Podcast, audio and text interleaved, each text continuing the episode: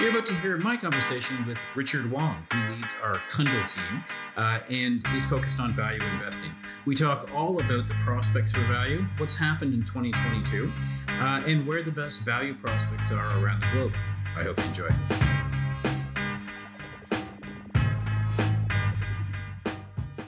This podcast is for informational purposes only.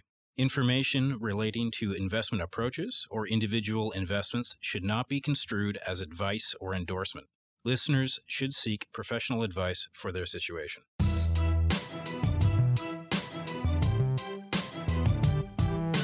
Welcome to the Mackenzie Investments Podcast. My name is Matthew Schnurr, and I'm delighted to be here with the lead portfolio manager for the Mackenzie Cundill Boutique, Richard Wong. Richard, welcome back to the podcast.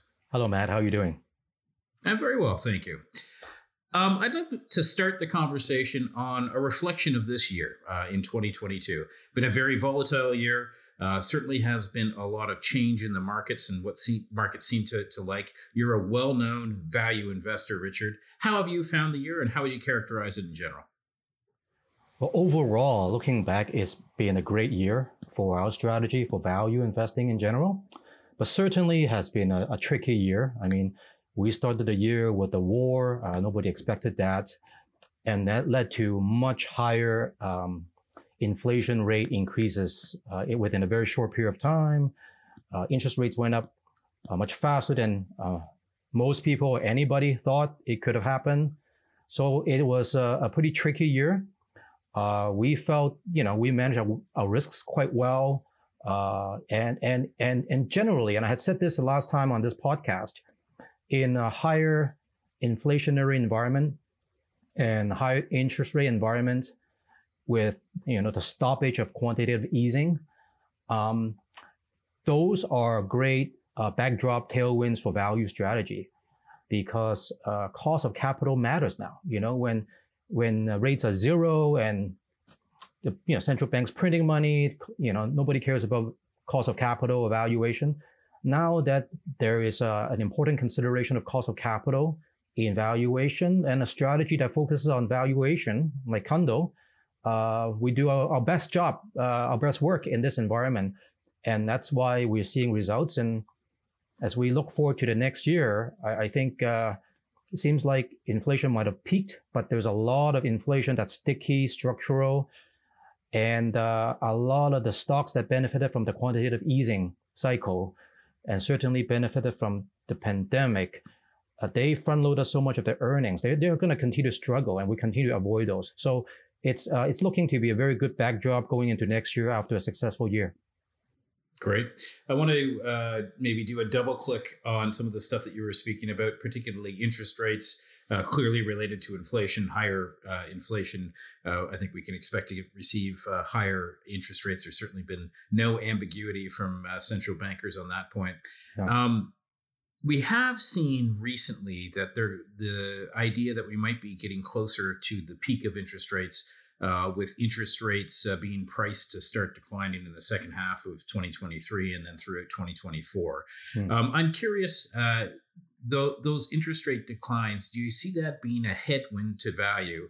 Um, and, and particularly in the context of the absolute level of uh, interest rates being, uh, you know, certainly higher than we've experienced over the past, call it five years before this. Yeah, yeah. So what's what's important, uh, I believe, to a strategy that uh, focuses on valuation is that the market also has to worry about valuation, i.e., the market needs to worry about that there is a positive and solid cost of capital. So um, we believe that uh, given what we see, you know, there's structural labor shortages that will take potentially a few years to sort out. Uh, there has been underinvestment in materials uh, and you know energy, metal, and so on. Now, in a recession, which we could see, those are markets not going to worry about those. But on the other side the recession, those structural shortages could really continue to sustain a higher level of inflation. So in our mind, even if inflation and interest rates come down from a higher level, uh, it still could be quite positive for value versus growth. On top of that, this sudden and very rapid increase in interest rates have hurt consumer sentiment. So a lot of cyclical stocks are very cheap right now. and they're definitely in the value camp. So as rates come down, uh, we think that drives the beginning of a new cycle, a new economic cycle. And at the beginning, early stages and mid stages of, of an economic cycle, value tends to outperform. So we're actually eagerly looking forward to that. We think that as rates come down, cyclicals will do well, commodities will do well, and uh, but we're we're unlikely to see rates going back down to zero for a long time. I think that was an anomaly. We've had more than 10 years of quantitative easing since the financial crisis. And uh, that was uh, punctuated at the end by the pandemic, which really helped a lot of these, uh, you know, growth stocks that are really Sure. just beneficiaries from stay at home and stuck at home and so on. So as that bubble continues to continues to burst, and, and we think there's some ways to go there, uh, the market will continue to focus on, uh, you know, stocks that would uh, benefit from from uh, shortages eh, of, of, of, of materials and uh, companies that can uh, do well in, in, in a higher higher inflationary environment versus the last decade. doesn't have to be super high. Right. Um, maybe just pick up on on your last point there. You were speaking about the stocks that did very well during COVID. Uh, I think that most people immediately what comes to mind are either the the big technology plays like the FANG stocks, um, or the sort of niche, uh, your Pelotons of your world, your Zooms of the world that really had a massive tailwind and the business really came alive during COVID. Um, what's surprising about your portfolio is technology is actually uh, your top sector. So, uh, what is it that you're seeing in technology, and how do you how do you think about that sector as a whole? Well, at Cundill, we uh, look for out of favor stocks. Uh, we look for stocks that have lagged the market. We look for low valuation stocks. Um, and and uh, you know, this last year uh, is the first time in seven eight years technology is out of favor.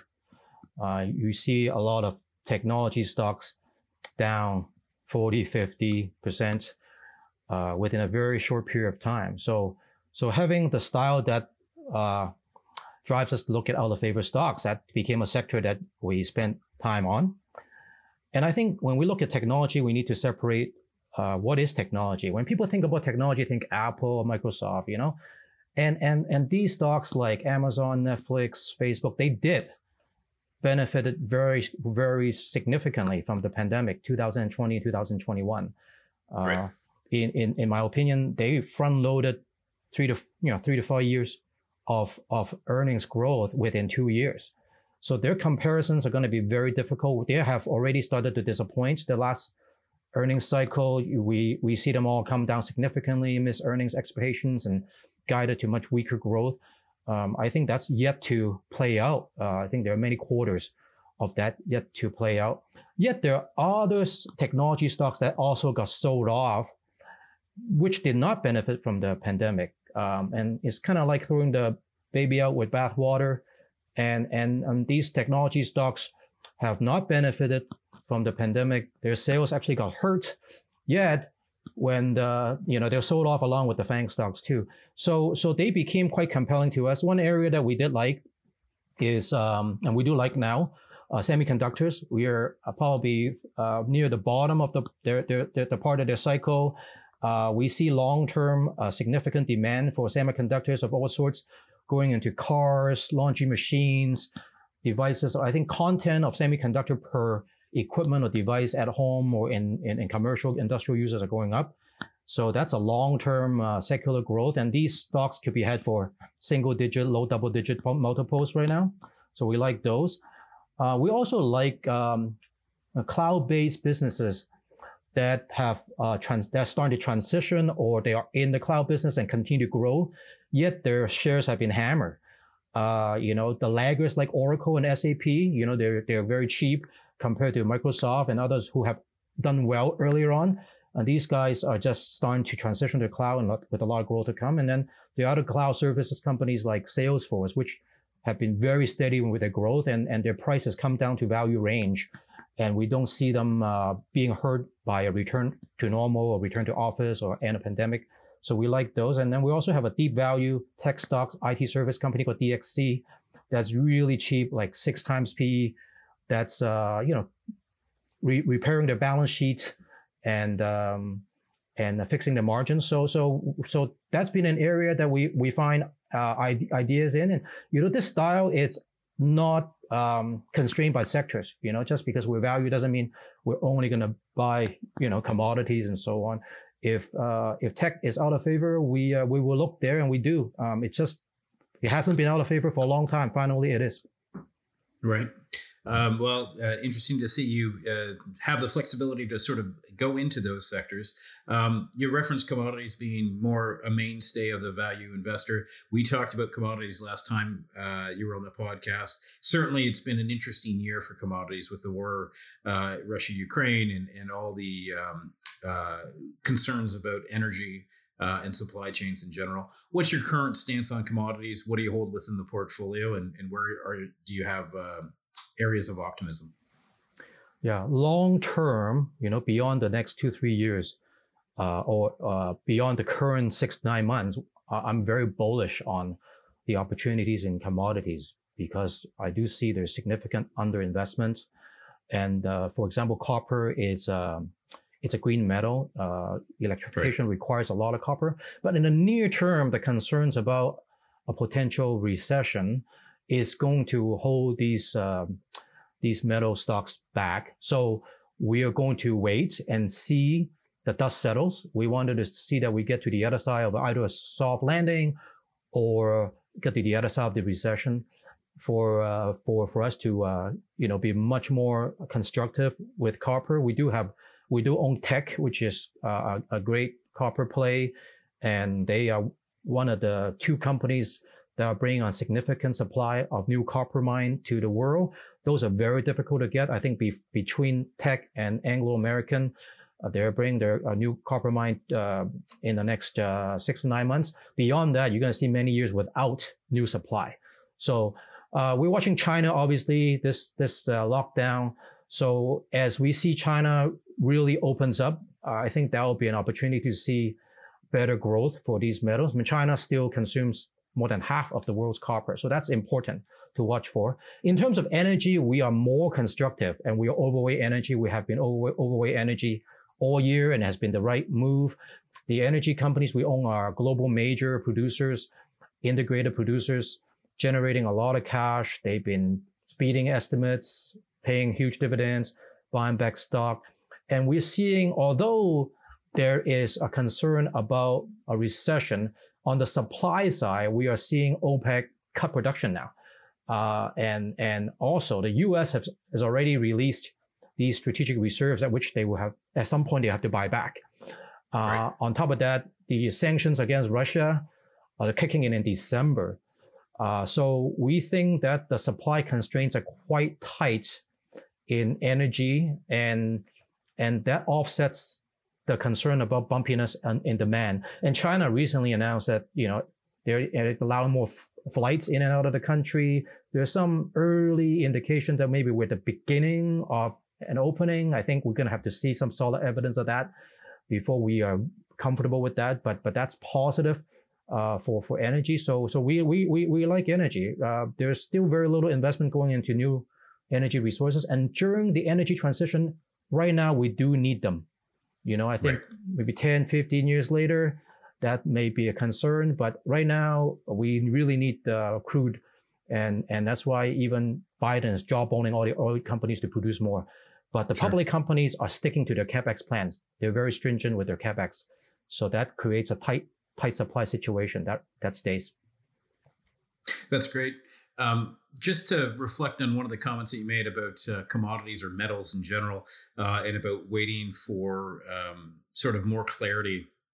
Um, and, I, just want to grab a hold of this and pull the thread a little bit. Uh, last time you were on, you talked about a catalyst and, and, making sure that the the value stocks that you hold, hold have some sort of catalyst. Um, my view is that over the past, call it three years or so, uh, market reaction has been very rapid to new information. I think it's always been fairly efficient, but it seems like it's really in overdrive. The the current cycle that we're living through seems like it's been very compressed now. Maybe that's a unique thing because of COVID, but my my sense is that the, the reaction function of the market is is very fast. One, do you agree with that characterization? And two, if you do, how do you think about that when actually waiting for sort of the right time to enter a trade like metals? It doesn't have to be metals, but something along those lines. Yeah, you know the market is moving very fast. This cycle has been very condensed.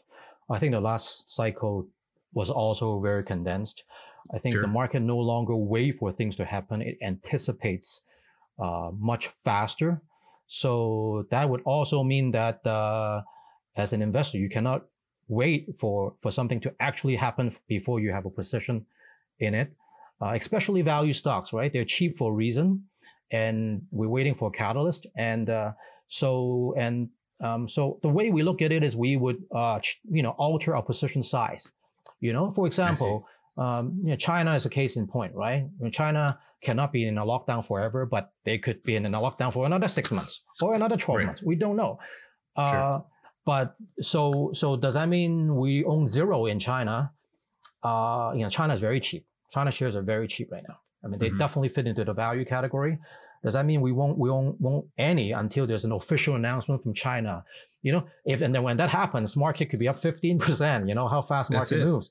So sure. so what we do is we do things incrementally. You know, as as the uh, the language has changed, you know, we will have a you know we have like a one 1.1% position in China. But as as the language continues to change, as the companies we own uh, report their earnings and, and as they turn incrementally less negative, right? They don't have to turn mm. positive and less negative. That will give us a sense that direction might be changing, so we might build up our position. Um, you know, March is generally usually where local government officials gets appointed. You know, after the, the big congress they had, so right. that could be a very interesting time to watch for whether local officials, once they get the job secure, feel like they can finally open up. Um, so I, I think chances, you know, that's an opportunity for us in 2023, and and and we will look for change in the second derivative. You know, the change of direction, and not not not in an absolute announcement of or so in terms of positioning ourselves, so that we start to benefit when things turn and we probably add to it as things turns because p- things are so cheap. Even if they jump 5 10%, it's still really cheap. Right. Um, that great explanation. Uh, you, you, referenced China as part of that example. Just to uh, ask a follow up on China, you, you referenced the uh, zero COVID policy as a as a catalyst uh, there to unlocking value in China. Is there anything else coming out of the twentieth uh, um, Party Congress uh, that you're looking at as an investor uh, I think that the overall sort of narrative on the street or narrative in the press, I should say, yeah. uh, has been that uh, there's less growth oriented people as part of the standing committee. Do you buy into that, or, or is it really just uh, zero COVID that's hurting the growth prospects? The the makeup of the um, the top seven uh, politicians, uh, leaders in China, certainly that's that's changed. Um, that is something we do think about. You know, I think I think ultimately that will determine the size of the exposure you know we we have to China. Uh, it, it, certainly is something to think about whether uh, President Xi cares about driving the economy or does he really more care more about security, sovereignty, and growing um, a military presence in the region? So that's something that that uh, we have to monitor very uh, seriously. But for a comp- for a country to grow, even militarily, they need a strong economy. I think they would understand that you need foreign currency, you need you need capital, you need to build up a reserve, you know, so this, the, to to have uh, a vibrant uh, military or to make sure that uh, you are uh, a strong country, they cannot disregard the uh, the economy. So um, so I think that there's a balance there. Uh, certainly, you know, we are we are value investors, right? So so we're enticed by valuation moderated by risks that we see and that would translate into how much exposure we have. I, think I think uh, that's what we have to do. And uh, but there there's there's there are opportunities there, uh, but but it could be bumpy, and uh, you know we have to see the development. I mean, most recently the the, the encounter, you know, the meeting between Xi and uh, Biden. Sound the, the the the dialogue and the, the material that I read out of that meeting seems a lot more constructive. They are changing right. their tune a little bit, and they will do what they need to do to, do to achieve what they need to achieve. I think I think there's a lot of economic catch up to do in China. That's great, Richard. Uh, maybe I'll, I'll throw out one last region uh, before I let you go, uh, and that's the UK. Um, certainly, uh, politically, the UK has been a bit of a um, chaotic, let's call it. Um, and uh, with the Truss, uh, short-lived Truss government and the uh, financial proposals being thrown out there. Um, famously, though, the UK market doesn't have a ton of domestic um, exposure within the businesses. I see that the UK is uh, your second largest holding by geography as uh, outside of the US. Are you finding value there in businesses that are uh, oriented to domestic UK um, economy, or they just happen to be listed in the UK? Yeah, it's the latter. You know, we mm. find large global companies that happen to be domiciled in in, in the UK. Um, you know, the market in general, the UK UK market in general is uh, is quite cheap, and um, you know the the whole U, the U, UK political environment is causing a lot of volatility. Sure. Uh, you know, um, but but the the companies we own they have have global exposures. You know, for example, like we talked about how we overweight energy. We own mm-hmm. Shell. Michelle is right. happened to be domiciled in the UK, and that doesn't have a ton to do with U, U, UK uh, economic development. And they could be challenged. They have they have very high inflation rates, and obviously being suffered from you know ever since Brexit, they've had an, a slowdown, um, and that's cost capital to leave the country. But there are global businesses there. They're very sound. Like we own a company called Coca-Cola European Pacific, uh, CCEP, they happen to be domiciled in the UK, but they're a global mm-hmm. bottler. They're the largest bottler for Coke. You know, they distribute throughout Europe and Asia, and just happen to be located in UK. It trades at a very low multiple. It's a, it's a great uh, value stock that's very stable. Well, Richard, uh, I appreciate you spending so much time walking uh, around the globe and talking about different uh, companies. Uh, it, uh, certainly, a lot of uh, optimism that's coming through. I think this conversation about value investing in Cundill specifically. So, again, thank you very much for spending the time. Well, thank you, Matt. Pleasure. The content of this podcast, including facts, views, opinions, and recommendations, is not to be used or construed as investment advice and is not an offer or an invitation to buy or sell any security. The content of this podcast should not be relied upon for any purposes, and Mackenzie Financial Corporation is not responsible for any reliance upon it. This podcast includes forward looking information that reflects our current expectations or forecasts of future events. Forward looking information is subject to risks, uncertainties, and assumptions that could cause actual results to differ materially from those expressed herein. Our views are subject to change based on market conditions. Commissions, trailing commissions, management fees, and expenses may be associated with mutual fund investments. Please read the fund facts and prospectus before investing. The indicated rates of returns are historical annual compounded total returns, including changes to unit values and reinvestment of all dividends or distributions, and does not take into account sales, redemptions, distribution, or optional charges or income taxes payable by any security holder that would have reduced returns.